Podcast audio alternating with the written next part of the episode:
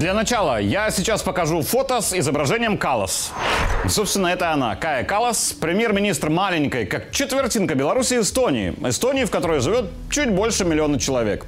Но Калас ворвалась в новостные ленты всего мира на этой неделе со своим идиотским заявлением о том, что нужно прекратить выдачу виз россиянам. Цитата. «Посещение Европы – это привилегия, а не право человека». Госпожа Кая при этом имела в виду якобы туризм, который из России пора прекращать.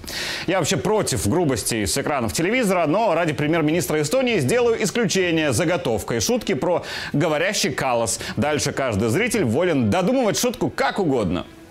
А вот то, что заявление Калас касается туризма, это ложь. Да кому нужна Эстония? Максимум как транзитная страна в настоящую Европу. Конечно, есть ценители вотчины Калас, но их немного. С 18 августа Эстония перестанет пускать к себе людей с российским паспортом и эстонской шенгенской визой. Но еще раз, тема туризма – это фейк. Суть в том, что Эстония, маленькая злобная собачка Байдена, вбрасывает в медиаполе тезисы такого уж махрового национализма, что там и до гитлеровского уничтожить всех евреев недалеко. Права человека, типа свобода перемещения по миру, что так якобы отстаивает якобы прогрессивная, якобы демократия, оказывается, можно игнорировать, если речь о русских. А мне вот интересно, а что будет делать госпожа Калас, если в Эстонию с эстонским шенгеном попытается въехать очевидный русский русский Иван Иванов, но по паспорту Люксембурга. Ему можно или нельзя? Так уж удачно совпало, что ровно в момент, когда свое заявление делала Калас, другая собачка Байдена, уже крупнее, но еще более злобная, давала интервью изданию Washington Post. Я про Украину и Зеленского, который сказал следующее. Западным странам следует закрыть въезд для всех россиян и выслать уже прибывших. Далее еще хуже. Цитата Владимира, у которого еврейские корни, то есть корни народа, натерпевшегося от фашистующей Германии. Россияне должны жить в своем мире до тех пор, пока не сменят свою философию, заявил Зеленский.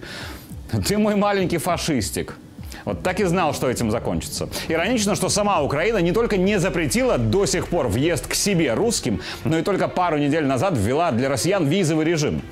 А в том, что говорит Зеленский, очень четко виден почерк курирующего его Лондона. Во Вторую мировую Великобритания принудительно выселила в лагеря на острове Мэн 25 тысяч живших в Британии немцев и австрийцев, мотивируя это тем, что они враги по национальному признаку. Причем под интернирование попали даже те немцы и австрийцы, которые ранее сбежали из своих стран с началом войны, то есть те, кто не поддерживал Гитлера.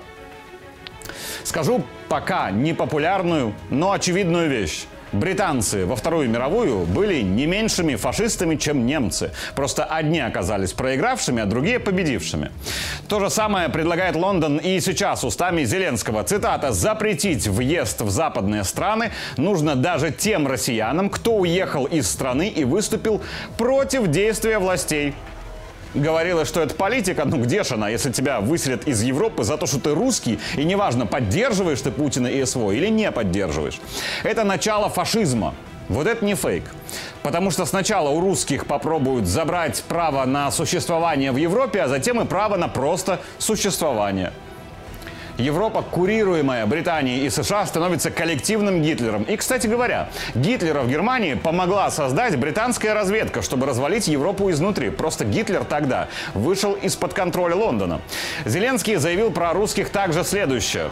Это население выбрало это правительство, и они не борются с ним, не спорят с ним, не кричат на него.